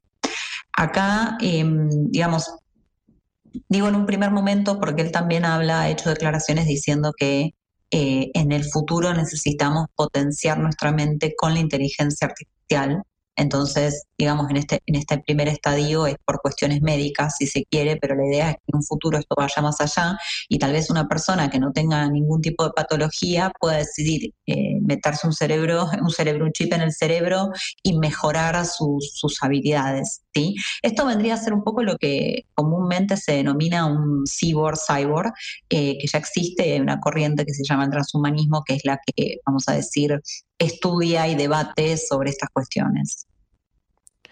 Wow, súper interesante. Este tipo de. Wow, suena, suena literalmente ciencia ficción. Eh, sí, sí, uno, sí, eh, estaba diciendo que uno puede imaginarse miles de cosas que se podrían eh, hacer a partir de esto. Estas enfermedades que vos me decís que podrían corregirse y cambiar la vida de muchísimas personas, sería revolucionario si esto eh, fuese de esta, de esta forma. Eh, ¿se, sabe hasta qué punto esto está probado que tiene un, efecto positivo o todavía son eh, declaraciones de intención? No, mira, esto, o sea, ya sucedió esto del chip en el cerebro humano y te digo otra cosa, no es la primera empresa que lo hace. Hay otra empresa anterior que, ya había hecho esto de implantar chips en, el cerebro humano. Em, a ver, em, primero lo que tenemos que tener en cuenta es que como estamos hablando de dispositivos médicos que, están vinculados lógicamente con temas de salud, en la mayoría de los países del mundo tienen que cumplir con cierta reglamentación y tener una autorización. ¿sí? En el caso de Estados Unidos, que es donde está radicada Neuralink, eh, está la FDA, que es como vamos a decir el órgano administrativo que tiene que autorizar esto en Argentina, por ejemplo. La, la implantación, ¿no? Que, que autorizó, claro. Después en Argentina está la ANMAT, ponele, y así cada país tiene el suyo. Eh, ellos tienen que aprobar desde un nuevo medicamento, por ejemplo, hasta eh, la incorporación de un dispositivo en el área médica, ¿sí? Entonces, esto no quiere decir que te dé te garantice ningún tipo de resultado porque justamente son ensayos, pero sí hay una especie de revisión externa que va más allá de la empresa que lo está desarrollando. Eh, primero esto se probó en animales, de hecho hemos visto ese video también desde el mono que controlaba con su cerebro un jueguito. Eh, entonces, bueno, la idea es que primero se probó en animales y como eso tuvo éxito, ahora se consiguió el año pasado la autorización para implantar en el cerebro humano y este año lo hicieron y aparentemente lo que se dice hasta ahora es que ha sido un éxito. Pero bueno. Wow. Bueno, sería eh, impresionante. Eh, pero esto igualmente, eh, más allá de estos usos, ¿no? Si suponemos que esto avanza de una manera exitosa y de repente de acá, no sé, 10, 15 años, podrían imaginarse usos totalmente recreativos, ¿no? Como esta idea, bueno, vos utilizaste el concepto transhumanismo, ¿no? Como esto de incorporar tecnologías eh, a nuestra para, para, ampliar nuestras capacidades. Entonces, eh, quizás eh, una persona perfectamente sana podría incorporar esta, estos chips para, no sé, hacerse un café o, digo, programar la máquina o prender el aire acondicionado o, inclusive manejar el auto. No, no, no sé. Exactamente, sí, sí, exactamente. O sea, estamos, a ver, a nivel, creo, científico-tecnológico, estamos en un momento donde y digo, esto es bueno, ¿no? Donde no avisoramos fronteras. O sea, todo lo que se ve es que es sin límite, ¿no? El crecimiento de la inteligencia artificial, de la combinación de la robótica con la inteligencia artificial es sin límite. El tema es los límites éticos. Y también, como sabemos, la ética no solo depende de cada país o región, sino hasta a veces de mi vecino o de mi padre, madre, amigo, amiga que tenga sentada al lado mío, ¿no? Entonces, ese límite eh, el único límite que puede existir ese es el límite impuesto por la legislación, porque al fin y al cabo, en un Estado democrático, eh, o en un Estado de Derecho son las leyes las que regulan los hechos sociales y las que podrían eventualmente poner un límite a esto. Algunos de los debates que sí. No, no, perdón, pensé que, habías terminado, pero lo que vos estás eh, diciendo es, eh, es clave, ¿no? Porque de, de acá en más eh, son las corporaciones las que de alguna manera están manejando nuestra mediación tecnológica que cada vez eh, está eh, es más importante en nuestro día a día. Ahora son en las redes sociales nuestros datos, pero si tuviéramos un chip adentro nuestro, no sabríamos toda la información extra que podrían inclusive recolectar y como la tecnología va mucho más rápido que la legislación, ahí se podría generar un, gris enorme que, bueno, si podemos pensar mal, eh, eh, en favor del lucro podría ser bastante eh, complicado, ¿no? Para las individualidades. Bueno, a ver, acá eh, me, me, disparas un montón de puntos de análisis que voy a tratar de ser lo más sintética posible, aún me cuesta muchísimo. Primero, eh, hay algo que tenemos que entender que, o entender o saber, que nosotros ya tenemos un ordenamiento jurídico vigente en los distintos países y que lo que nosotros tenemos que hacer hoy en día es reinterpretar las leyes vigentes conforme a los avances tecnológicos y a la realidad de hoy. O sea, cuando estas leyes se crearon, nadie tenía tal vez en la cabeza la idea de que te puedan implantar un chip con inteligencia artificial y que vos puedas resolver una enfermedad como la cuadriplegia o que vos puedas mejorar tus aptitudes, ¿no? Hay que reinterpretar las leyes vigentes, como por ejemplo los derechos humanos, que son los pilares del ordenamiento jurídico, conforme al avance tecnológico y no hacer una interpretación propia de aquel momento. Ahora, también estamos frente a lo que es una nueva generación de derechos y de derechos humanos como son los neuroderechos. Y esto es lo que le pondría un límite exactamente a lo que vos acabas de decir. Los neuroderechos, eh, uno de los mayores impulsores a nivel mundial es Rafael Juste, un profesor español radicado hace muchos años en, en Nueva York, que él impulsa, y lo lindo que tiene, muchas cosas tiene Rafael porque es un brillante profesional, pero entre lo que destaco de él es que él no viene ni del derecho, ni de, vamos a decir, las ciencias sociales, sino que viene desde las ciencias duras o exactas, como se puede llamar, y él reivindica el valor enorme que tienen estos derechos en la vida de las personas, ¿no? El ejemplo eh, primordial de esto, o más destacable, es Chile, que Chile ya tiene incorporado con una reforma que hizo de su constitución los neuroderechos. ¿Qué es lo que protegen estos neuroderechos? La indemnidad del cerebro humano.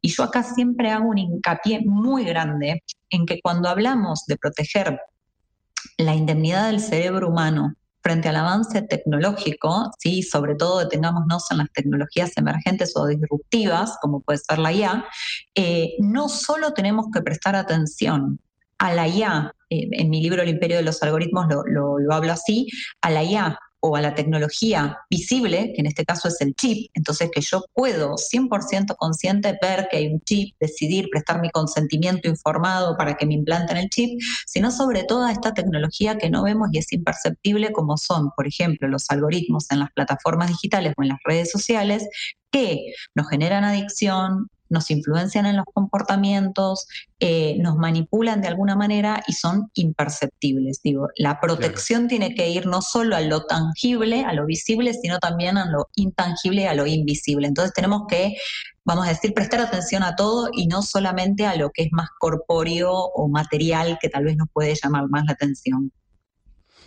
Wow, súper interesante, claro, pues es un desafío eh, que mm, para, para los estados, que, muchas veces los sobrepasan cosas mucho más tangibles y esto que requiere una especificidad para eh, técnica, ¿no? Para entender a dónde va a derivar, eh, imagino que puede ser bastante eh, complicado para muchos de, los países, ¿no? Porque siempre están, como decía, eh, atrasados.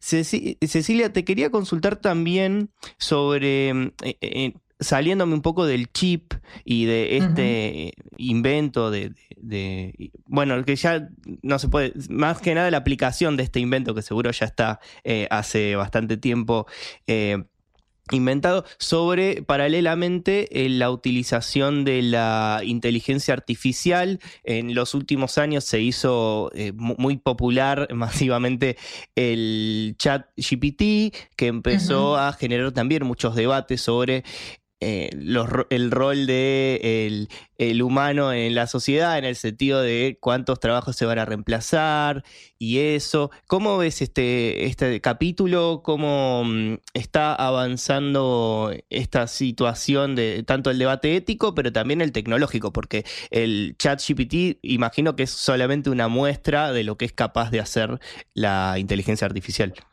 Sí, a ver, primero eh, no podemos tapar el sol con una mano, ¿no? Eh, básicamente la tecnología y afortunadamente también va a seguir avanzando y va a traer progreso. El tema es si queremos o no, uno, sentarnos a analizar las cuestiones éticas y consecuentemente las legales que giran en torno a esto. Eh, o sea, uno analizarlo y dos, si le queremos poner algún límite o no. ¿no? Em, la llegada de ChatGPT, de OpenAI, lo que generó fue la popularización y democratización de la inteligencia artificial. ¿Por qué? Porque nosotros ya estábamos atravesados por algoritmos, como decía antes, por ejemplo, en las plataformas digitales, en un banco, en un chatbot, un banco para, por ejemplo, asignarte un crédito, muchas veces lo hacen con inteligencia artificial, chatbot, etc. Eh, todo lo que usamos en el celular, los filtros de reconocimiento facial, eh, etc. Pero esto nos hizo tomar conciencia de dos cosas. Uno, de que existe la inteligencia artificial, porque antes, claro, si alguien no venía y te decía todo esto atrás de un algoritmo, la gente no lo sabía, o sea, uno, la conciencia de que existe y dos, de las aptitudes o las capacidades que tiene la inteligencia artificial, porque justamente a nosotros, si me permiten el término, nos tiembla la estantería cuando nos damos cuenta que es súper hábil para hacer cosas que hasta ahora estaban reservadas a nosotros. Eso no quiere decir que se equivoque, que tenga aspectos que mejorar y que todo, pero en líneas generales tiene una precisión impresionante y encima la rapidez con lo que lo hace.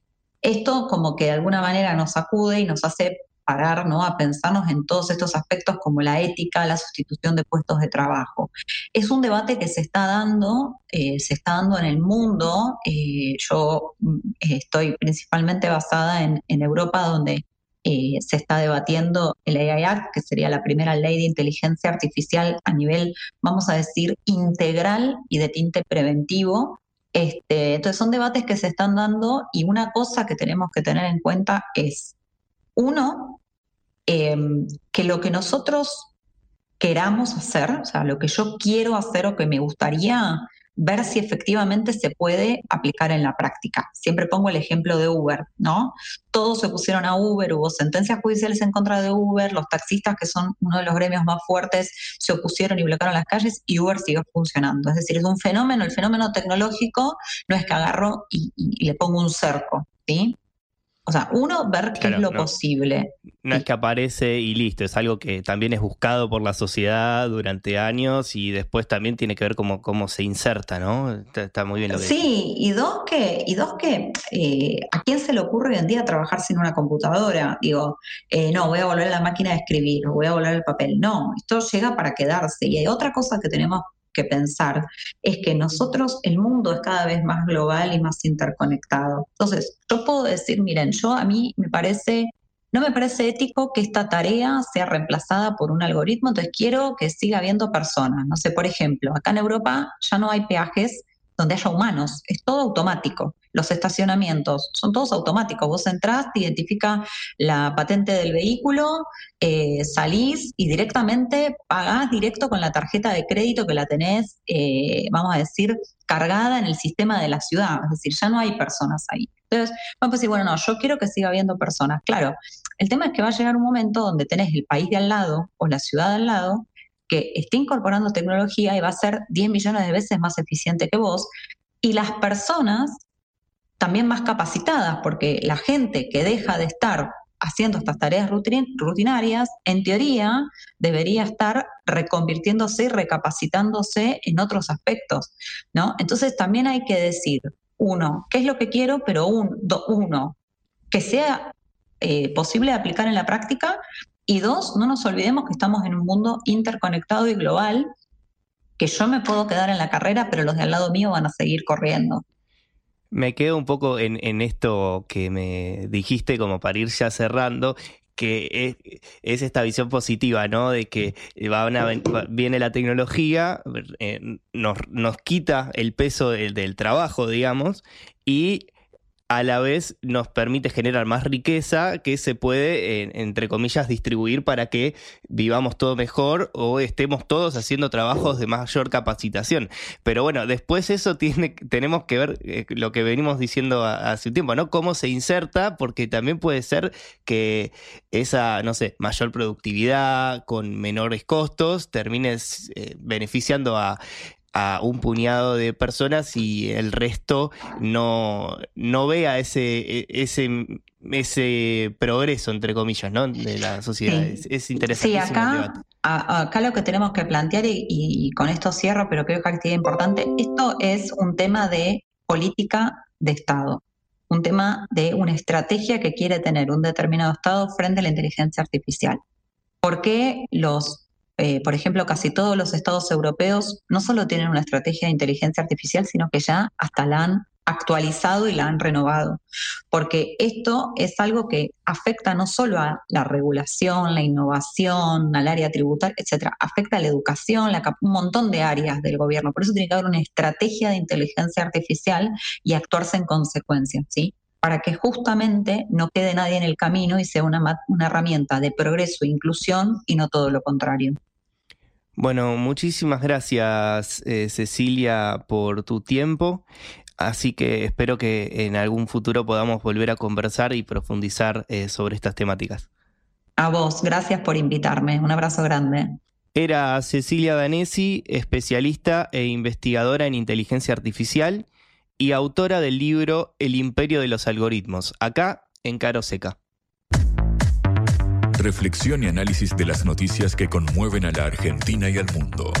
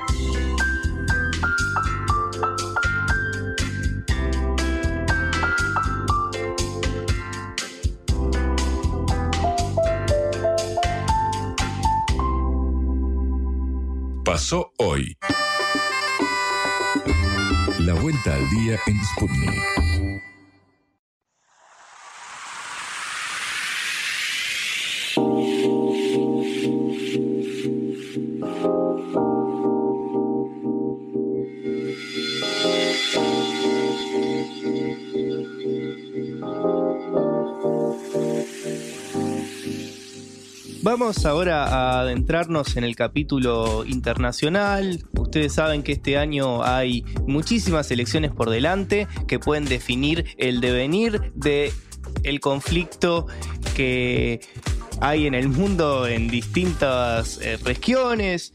Eh, por ejemplo, la elección de los Estados Unidos va a ser un capítulo clave eh, que se va, por lo menos por ahora, todo indica que se va a definir entre Biden y Trump. También tenemos las elecciones de México, ¿no? Que puede significar el, el sostenimiento del proyecto político de Morena con Claudia Sheinbaum, que eh, se va a enfrentar a Xochitl Galvez, que aglutinó a la mm, oposición, ¿no? Para tratar de contrapesar el éxito que está teniendo Andrés Manuel López Obrador.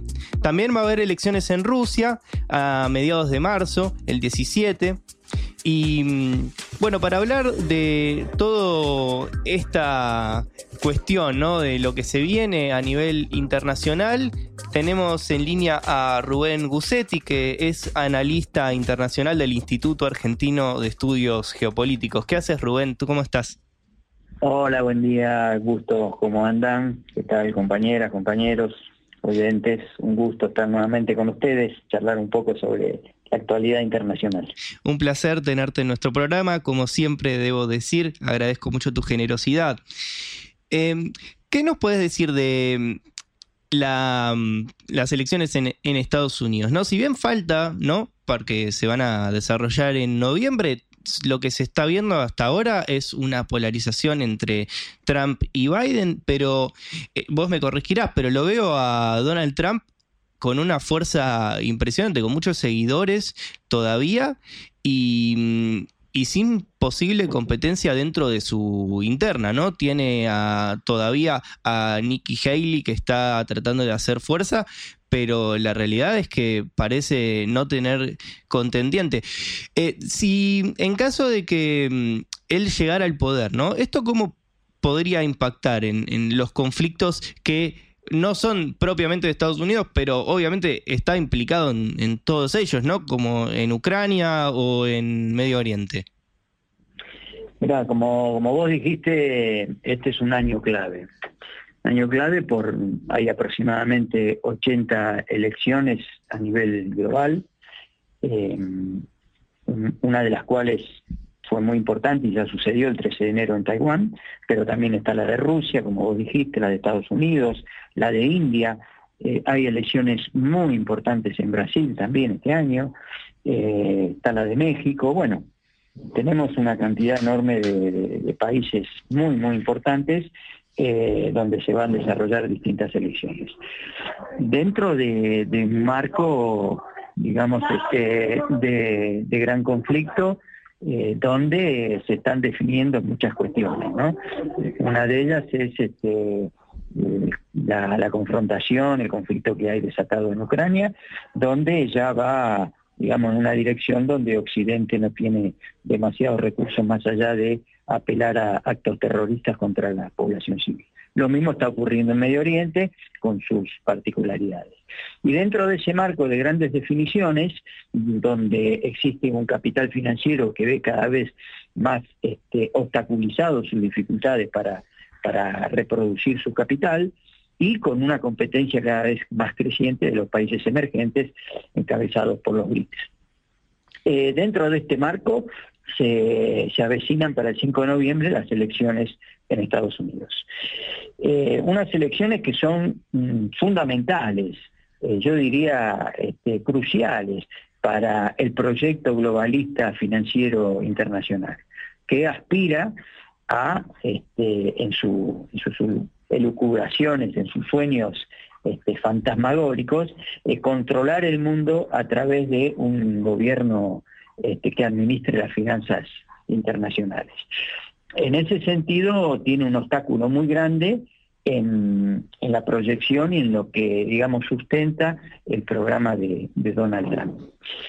En un principio trataron de, por todos los medios, están tratando de eh, cancelar la posibilidad de la candidatura de Trump. Cada vez se les hace más difícil porque eh, cada vez este, nos acercamos más al día de la elección y la popularidad y las expectativas de voto de Trump van creciendo. Esto no quiere decir que para los latinoamericanos este, sea una buena noticia. Esto lo dejo aclarado porque uno a veces planteando estas cosas puede aparecer como este, pro-trampista, ¿no? Pero nada que ver, ¿no? Es decir, lo que hay que tener en cuenta y no perder de vista es que tanto el gobierno de Gran Bretaña como de Estados Unidos, como de los países centrales de Occidente, están eh, sometidos a la presión y a la sujeción de este megapoder que es el capital financiero internacional. Entonces, los que verdaderamente deciden la política, más allá de eh, cuestiones particulares y, decisiones menores, es este conglomerado de poder que tiene influencia en todas las empresas, en todas las grandes empresas de Occidente, desde las de armamentos, pasando por las farmacéuticas, de alimentos, etcétera, etcétera.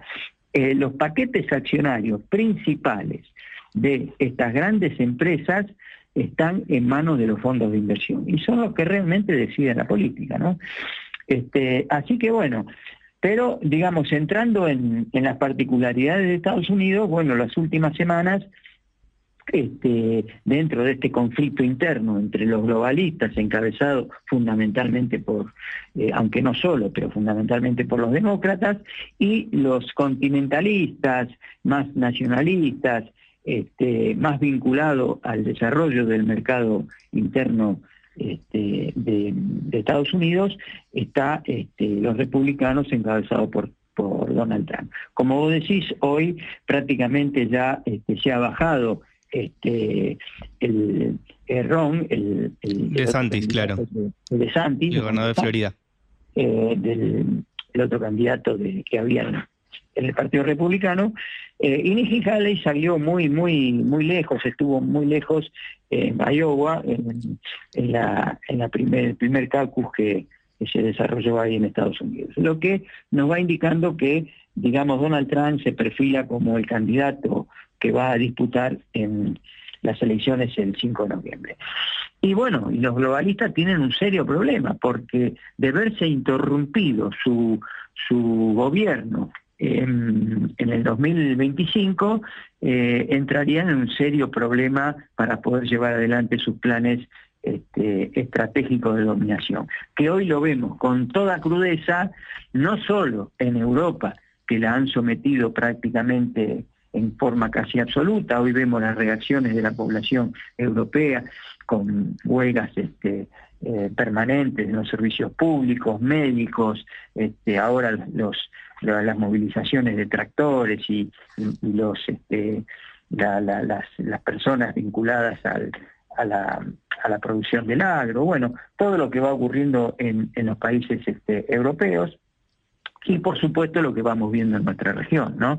Donde han generado caos en, varios países para después controlarlos y quedarse con los, con los recursos naturales, como lo están haciendo ya hace muchísimos años en Perú, como lo están haciendo en Paraguay y últimamente como lo estamos viendo en Ecuador y con el desembarco que están teniendo en Argentina. Es, muy interesante esto que estás marcando porque es una mm, dicotomía ¿no? entre el, aislacionismo eh, y el globalismo, ¿no? que vendría a ser las dos caras de entre, en este momento, republicanos y demócratas, si mal no interpreté lo que me estabas comentando.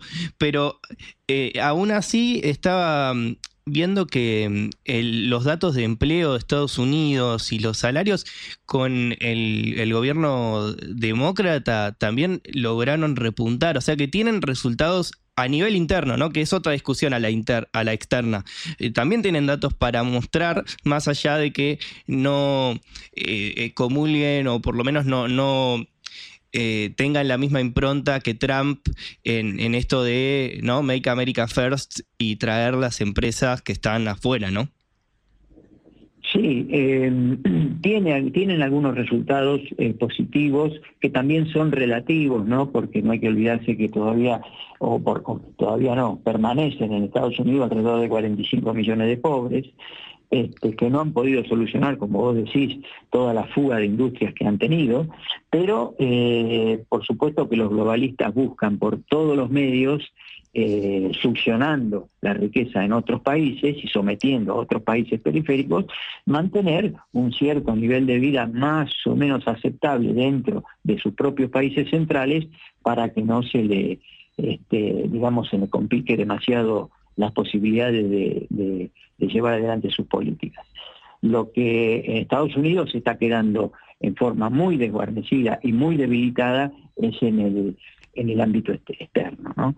porque bueno, no solo que se avecina una derrota muy muy fuerte en Ucrania, que van a tratar de dilatarla hasta este, la elección, tratando de apelar a, a los movimientos guerrilleros terroristas, este, em, atacando a la población civil rusa, eh, y también una derrota, un fracaso, no solo ya en Afganistán, que digamos está en la cuenta del debe de este gobierno de, Biden en la salida del año 2021, sino que eh, lo que está ocurriendo ahora en Medio Oriente, ¿no? donde evidentemente ya no pueden hacer lo que quieren, eh, hay muchas voces que se han levantado dentro de los sectores más conservadores, este, extraccionistas este, dentro de Estados Unidos, impulsando al gobierno para que vaya directamente sobre Irán.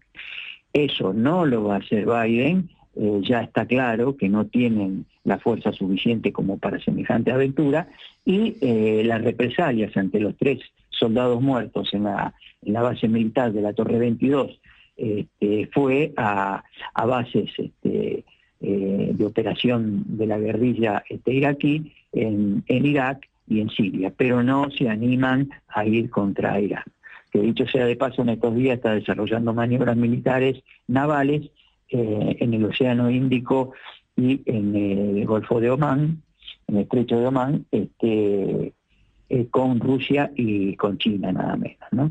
Es, decir, este, es decir, ahí se ha desarrollado un bloque muy importante, un, acuerdo muy importante entre estos tres países, que son los pilares fundamentales hoy de los BRICS, que ya cuenta con 10 miembros, y con la situación muy, muy preocupante para, para Estados Unidos, para Gran Bretaña y ese bloque anglosajón, por la dimensión que están tomando en influencia global eh, los BRICS, eh, no solo ya en, la desdolarización entre el, digamos, el comercio entre los países que lo forman, sino por eh, la incorporación de los cinco países del Medio Oriente, que evidentemente están cambiando la relación de fuerza en esa región.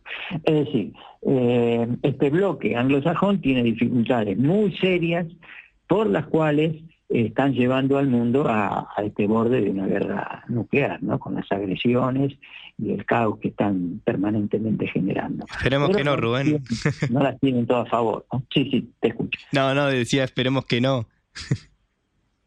bueno, yo digo siempre que eh, vamos a transitar unos meses, un periodo, tal vez eh, más de un año, donde eh, vamos a estar al borde de, un conflicto que puede llegar a ser la Tercera Guerra Mundial y, nuclear.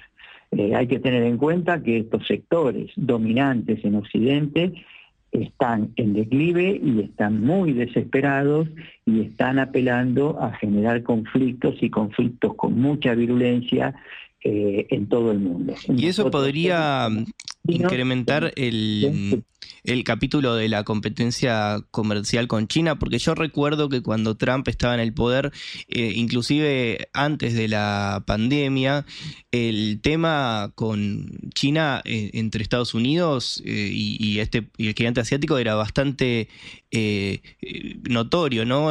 toda la tensión y la retórica que tenía Trump anti-China, que ahora imagino que la política de Estados Unidos de proteger sus intereses sigue siendo eh, similar, pero por lo menos eh, tienen, no sé, me corregieras, menos eh, retórica belicista, ¿no?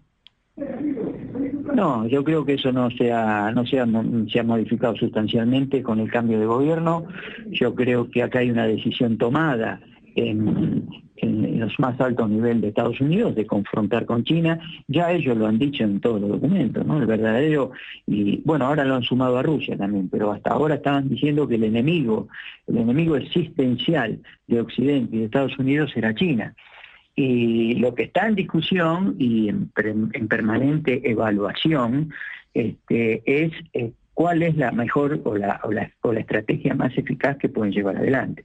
No nos tenemos que olvidar que ellos eh, permanentemente están trabajando y operando sobre los gobiernos este, de, Taiwán para ahí generar un foco de, tensión y, posiblemente de confrontación con China. O sea que esa política sigue eh, avanzando independientemente eh, con, el gobierno que tenga Estados Unidos. Por supuesto, con sus matices, con sus particularidades, pero lo que está claro es que desde el 2010-2012, con la asunción de, Xi Jinping en su primer mandato, eh, la estrategia de Estados Unidos hacia China ha cambiado absolutamente y ha variado de ser un socio competitivo a ser eh, paulatinamente considerado un enemigo existencial. Y de esa manera opera. Lo que pasa que, bueno, este, China no es cualquier país, no pueden entrarle como entraron en Libia en 2011 o como están entrando ahora el desastre que están haciendo en Ecuador. Por supuesto que China tiene otra dimensión y, otra y otra política con la cual tienen que andar con mucho con mucho cuidado, con mucho tino, ¿no? Pero bueno, esa, esa es la tónica. Ellos donde están pudiendo entrar y hacerse de los recursos justamente para competir con este bloque de países emergentes, lo hacen con suma violencia, como lo están haciendo en Ecuador y como lo están haciendo hoy en Argentina. Hoy en Argentina asistimos a, la presencia de el gobierno genocida más eh, virulento que hemos tenido en la República Argentina, en la historia de la República Argentina, desde el punto de vista económico. Nunca en los más de 200 años de historia de nuestro país hubo un gobierno con semejante agresividad económica eh, hacia el pueblo. Sí, yo lo noto también desde lo retórico, ¿no? Porque estaba viendo los sucesos que venimos presenciando, ¿no? En el Congreso con el debate de la ley ómnibus, eh, las declaraciones de ley y de los funcionarios de su gobierno, eh, como atentando contra la, propia gente que protesta, ¿no? Ni hablar de las decisiones de Patricia Bullrich de, mm, bueno, generar protocolos bastante represivos sobre los manifestantes que, que se estaban, obviamente, oponiendo a que avanzara esta ley, pero hay una cuestión de eh, que si uno se, opone a ciertas eh, medidas o propone un debate, está eh, interesado en mantener ciertos supuestos privilegios que, que si no quiere que si no quiere que cambien este tipo de cosas, evidentemente tiene un privilegio y no necesariamente tiene por qué ser así, ¿no?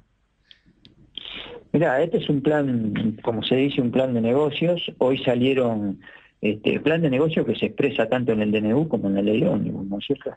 Cada grupo de poder tiene su, su kiosquito ahí en, a través de cada uno de los artículos.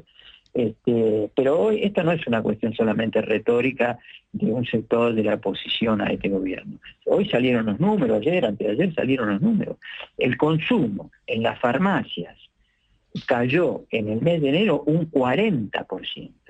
El consumo en los negocios minoristas de alimentos que venden alimentos, la venta cayó un 28,5%. Es decir, son cifras escandalosas. Sí, es abismal. Que, que en los próximos meses vamos a ver que se van a traducir con alrededor de 50, 50, entre 55 y 60% de pobreza en el país. Es algo nunca, nunca visto lo que está, lo que está ocurriendo, pero que está en relación, lo que está ocurriendo en la Argentina, con las necesidades y con las urgencias de este capital financiero internacional que ve mermadas sus posibilidades de control y apela a donde puede, donde tiene el campo propicio, a saquear este, a mansalva, ¿no?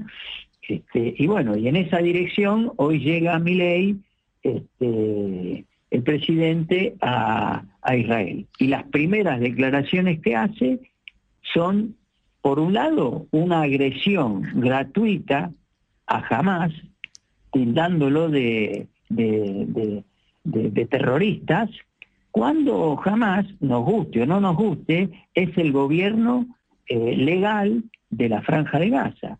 Es decir, estas declaraciones del presidente nos gana un problema gratuito con toda una comunidad árabe, una comunidad musulmana este, y por supuesto Palestina. ¿no?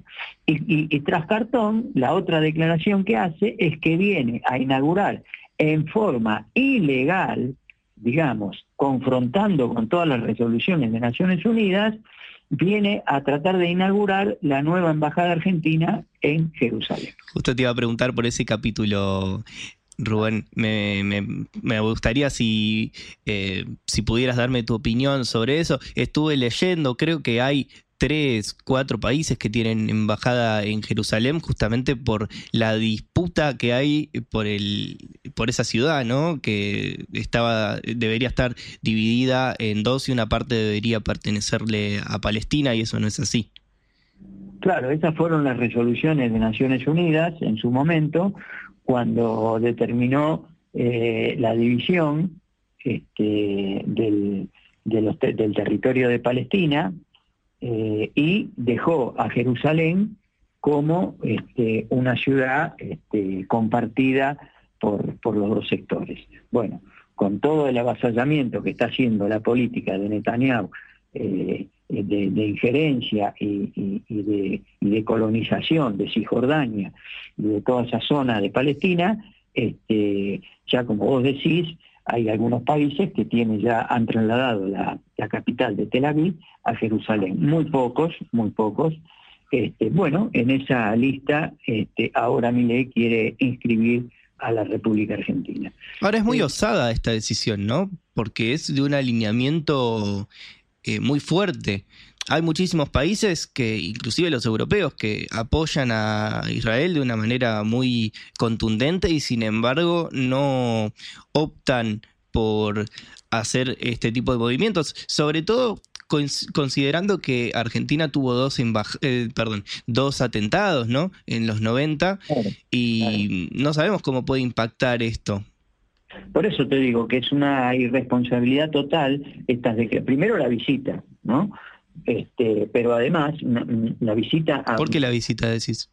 Claro, porque va a visitar a un gobierno, a un país este, donde está gobernado por una por una banda fascista eh, neonazi que lo que está intentando hacer es limpiar el territorio de la franja de Gaza para hacer negocios, para explotar el gas, el petróleo del Mediterráneo que, está cerquita ahí a la costa de, la Franja de Gaza, eh, y tener un éxito, digamos, este, eh, militar que le permita a, este, al gobierno de Israel sostenerse en el, en el poder cuando está siendo cada vez más cuestionado internamente, y además eh, apoyar con, ese, con ese objetivo que están intentando y que no lo pueden lograr, apoyar la avanzada de Estados Unidos en Medio Oriente tratando de modificar una relación de fuerza absolutamente desfavorable a partir de lo que ocurrió en Johannesburgo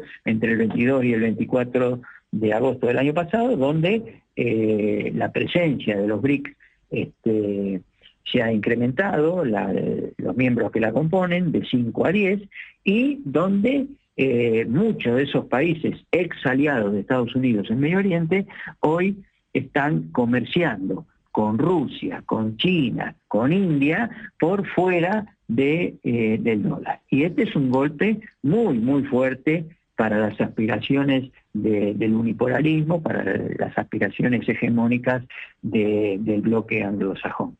En ese sentido, bueno, por eso que eh, hoy Netanyahu está siendo tan respaldado, tan apoyado por Estados Unidos, dejándolo también a Estados Unidos en una posición cada vez más difícil, porque no hay que olvidarse que eh, hubo ya varias votaciones en la Asamblea de Naciones Unidas y en el Consejo de Seguridad donde este, Estados Unidos tiene que apelar al veto para poder evitar este, lo que la gran mayoría de los países que forman parte de Naciones Unidas eh, están pidiendo, que es un alto al fuego.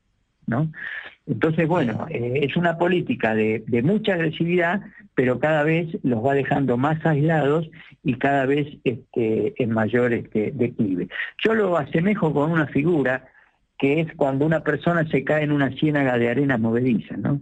Cuanto más se mueve, cuanto más se desespera, más rápido se hunde. Y un poco es eso lo que le está pasando a, esta civilización occidental eh, encabezada por este, por este bloque anglosajón que este, cada vez tiene más dificultades y cuando toma decisiones desesperadas de generar guerras regionales, este, muy prontamente se le vuelve en contra y, se ven en una dificultad mayor que la que tenían antes de impulsar esos conflictos. ¿no? Lo estamos viendo muy claramente en Ucrania, que no saben cómo salir, cómo resolver, porque tampoco pueden salir públicamente a aceptar todas las condiciones que ya Rusia les está poniendo. Y, y algo parecido está comenzando a pasar en la franja de Gaza, donde el quinto ejército más poderoso del mundo no puede con un grupo de gente eh, en la franja de Gaza, que los tiene rodeados, pero no puede terminar de este, someterlos, y ya van eh, 110, 115 días de, que empezó esta represalia. ¿no? Bueno, Rubén, clarísimo. Te agradezco muchísimo. Me quedo con la analogía de la arena movediza y la desesperación, que me pareció muy buena. Eh, así que eh, ojalá podamos hablar en otra oportunidad para conversar sobre, bueno, lo que sigue aconteciendo en el ámbito internacional, ¿no? Bueno, cuando gusten, compañeros, un abrazo y muchas gracias. Saludo grande. Era Rubén Gussetti, analista internacional, muy consultado por Cara Oseca, porque apreciamos muchísimo sus análisis. Cara o seca en Concepto FM 95.5. La Confederación Argentina de la Mediana Empresa publicó un informe lapidario de la caída del consumo interanual y también en el último mes hay un 28,5% de baja en el consumo de enero a enero, lo cual es muy grande. Y con respecto a diciembre es un 6,4% y los sectores más afectados fueron el de farmacia con un 45% de caída y el de alimentos y bebidas, clave porque representa la comida de la gente, bajó un 37% de año a año y también un 13% intermensual. O sea que muy por arriba del promedio que estábamos detallando. Para hablar de esto, estamos en comunicación con Alfredo González, que es presidente de CAME, de la Confederación Argentina de la Mediana Empresa. Muchísimas gracias por atendernos, Alfredo. Contanos qué es lo que están viendo, si se sorprendieron con este último informe, cómo están viendo la situación. Bueno, más allá de cómo estemos viendo, es lo que cómo estamos viviendo en estas situaciones de una contracción fuerte del consumo eh, en estos últimos meses. Realmente venimos con una contracción ya hace dos años. Te hago un poquito una historia. en el 2022, solamente en el mes de diciembre tuvimos ventas en positivo. O sea, los 11 meses anteriores fueron negativos con respecto al 2021. Y en el 2023, lamentablemente, los 12 meses vimos en saldo negativo, inclusive diciembre. ¿Y por qué te resalto esto? Aquí en Argentina, el mes de diciembre, principalmente las dos semanas, las dos semanas intermedias ante las fiestas de fin de año y de Navidad, eh, son muy importantes para nosotros porque son las ventas de fin de año. Tomado también como el Día de la Madre, que festejamos en octubre, también es una fecha muy fuerte para el comercio y por supuesto muy, muy referente para nuestros pues, distintos sectores que tenemos aquí en CAM. Por eso te resalto un poco el tema del mes de diciembre. Es un medidor para ustedes, ¿no? Como Exactamente, si Este mes tiene que ser fuerte,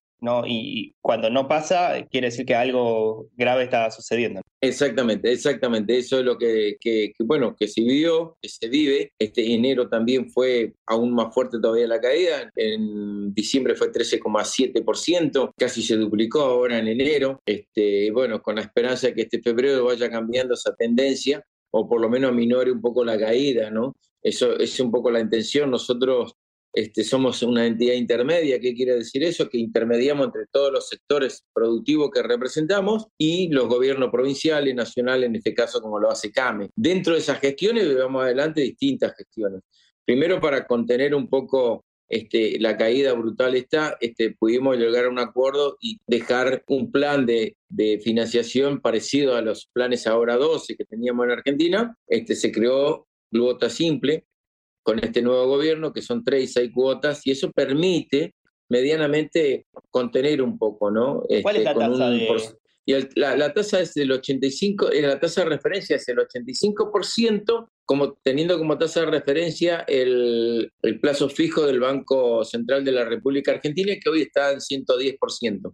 Ok, o sea, mucho menor 110, que la inflación sí, que, que Exactamente. Es un, es un casi un 10, en total realmente es un 18, casi 19 puntos menos que la tasa, digamos, que hay en el mercado. Y bueno, es una tasa, por supuesto, que para cualquier país es alta, pero por el contexto argentino es más baja de la que se, se, comercializa en el mercado. Entonces eso te da una mínima posibilidad para seguir haciendo algún tipo de ventas. Claro, vos me estabas diciendo que la tendencia era a la baja desde hace ya unos años, pero ahora la pronunciación de esa caída, ¿no? Si lo pensamos en un, en un gráfico, eh, ¿qué les dice a ustedes? Ya igual el gobierno venía anunciando, ¿no? Que iba a haber una inflación y que la situación de consumo iba a mermar por el ajuste. Lamentablemente no nos sorprende. Sabíamos que iba a pasar esto. Hubo distintas situaciones ya anteriormente, como veníamos también en caída era lógico que pusara. Eso no quiere decir que podemos soportar mucho tiempo, porque en Argentina no teníamos, no veníamos con una crisis de actividad, sí veníamos con una crisis que se iba pronunciando cada vez más fuerte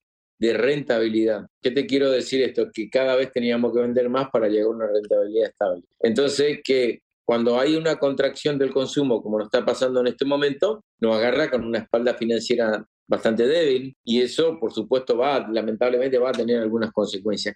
¿Cuál es la consecuencia que nosotros vemos que puede llegar a pasar en los próximos meses si es que esto no se revierte rápidamente? Muchas microempresas y algunas pequeñas van a pasar a la informalidad como anteúltimo paso a cerrar, digamos, ¿no? Para ganarle y eso, eso, claro, y eso es un, un daño enorme a la, a la, economía legal de la Argentina. ¿no? Nosotros ya hoy tenemos casi un 40% de la economía micro-pyme dentro de la informalidad.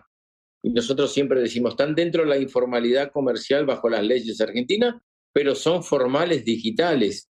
¿Qué quiero decir con esto? Claro. Que son empresas pymes, micropymes, que tienen, usan de banco a las billeteras electrónicas nacionales e internacionales para cobrar y transar, este, hacer la transabilidad y utilizan todas las plataformas de marketplace que hay, con todas las redes sociales, para hacer sus ventas, pero no aportan ningún tipo de tributo a los municipios, a las provincias, a la nación.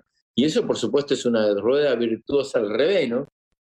Que va dañando el tejido este, social de la Argentina, ¿no? Porque cuando menos recursos tiene una municipalidad, menos recursos tiene un Estado provincial y nacional, eso va a la presión de aquel, para aquellos que seguimos la formalidad a un mayor tributario. Entonces, cada vez somos menos, hoy ya casi un 40%, imagínate si esto se acentúa, vamos a tener un problema bastante importante, ¿no? Claro, en vez de tender a que se descomprima ¿no? esta presión tributaria con mayor cantidad de contribuyentes, lo que vos señalás es que podría irse para el lado contrario. Me preocupaba la especificación ¿no? que dieron ustedes eh, en el rubro de alimentos y bebidas. ¿Qué es lo que les comentan los empresarios de este rubro? Perfecto, no, no, a ver, no hubo cambio de marca como pasó en otras épocas, en parte, ¿no? Que dicen, bueno, no están consumiendo primera marca, están consumiendo segunda o tercera marca. Acá hay una baja en unidades. Entonces, grave, ¿no? Estamos hablando de que la gente está consumiendo realmente mucho menos. Entonces, desde ese punto de vista y esa realidad que nos va pasando, es, si vos prestás atención a los gráficos, tanto alimentos y bebida es el segundo rubro con más caída y luego el primero es eh, farmacia. Entonces estamos hablando de medicamentos y alimentos. En una situación para nada agradable para la misma gente, nuestro, nuestro cliente, que lo sufren y lo sufrimos nosotros en doble día como comerciantes, ¿no? Aprovechando que ustedes son una confederación a nivel nacional, vos venís de, representar a Chaco, ¿cuál es la diferencia en, la merma del consumo en las diferentes provincias? ¿Ustedes lo ven eso parejo o hay algunas que sean más críticas y ustedes le estén prestando más atención?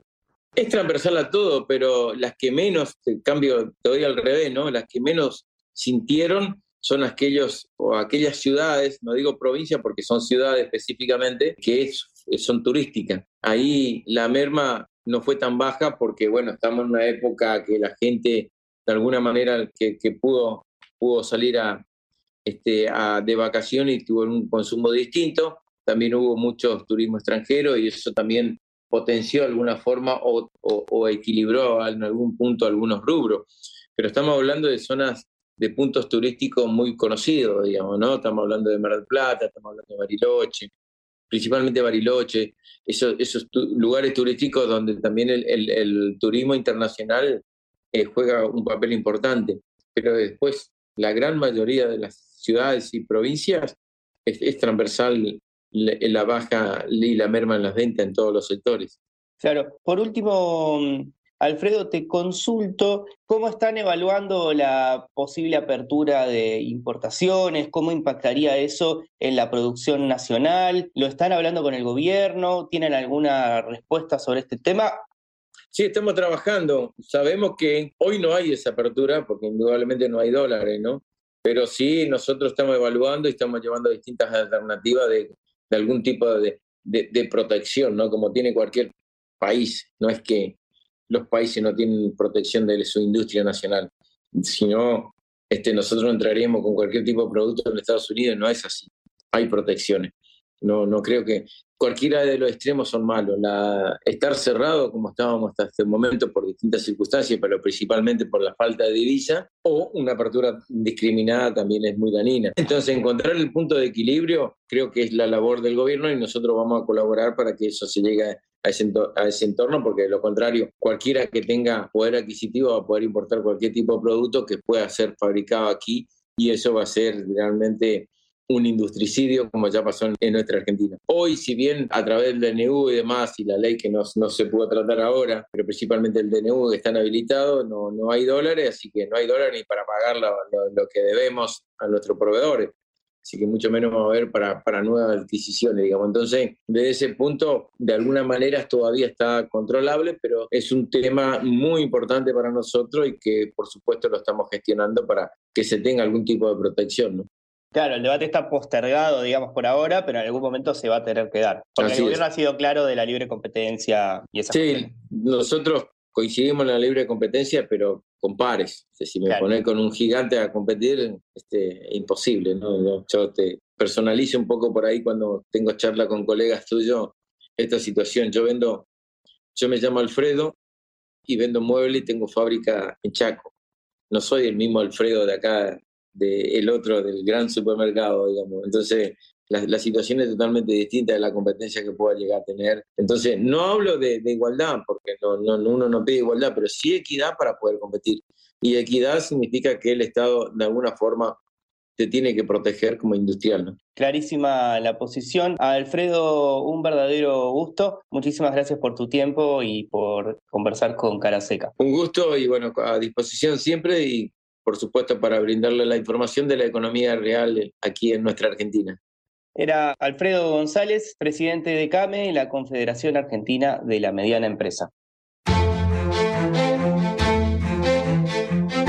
Cara o seca.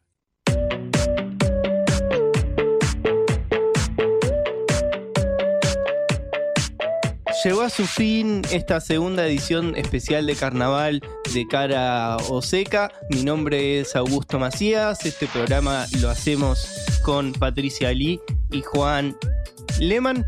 Así que nos vamos a reencontrar mañana para seguir compartiendo noticias y reflexiones junto a todos ustedes. Este programa lo pueden revivir en la página web de sputniknews.lat. Nos reencontramos muy pronto. Saludos. Vamos a hablar clarito. La guerra contra las drogas ha fracasado. Se ha producido un genocidio en el continente. Tenemos nosotros que plantar una sola voz, una sola voz, y que América Latina y el Caribe le diga a los Estados Unidos de Norteamérica, no más golpismo. Y se aplica lo que decía Tolstoy. Un gobierno que no procura la justicia no es más que una banda de malhechores. Qué cosa rara que diga gracias a la vida a pesar del dolor, porque mi hija dio la vida sabiendo que había que cambiar. La vi ahí que, que brillaba, que sobresaltaba en ese estadio hermoso y no lo pensé y, y la fui a besar. La vida está llena de tropezones y de fracasos, pero es hermosa. Es hermosa. Cara Seca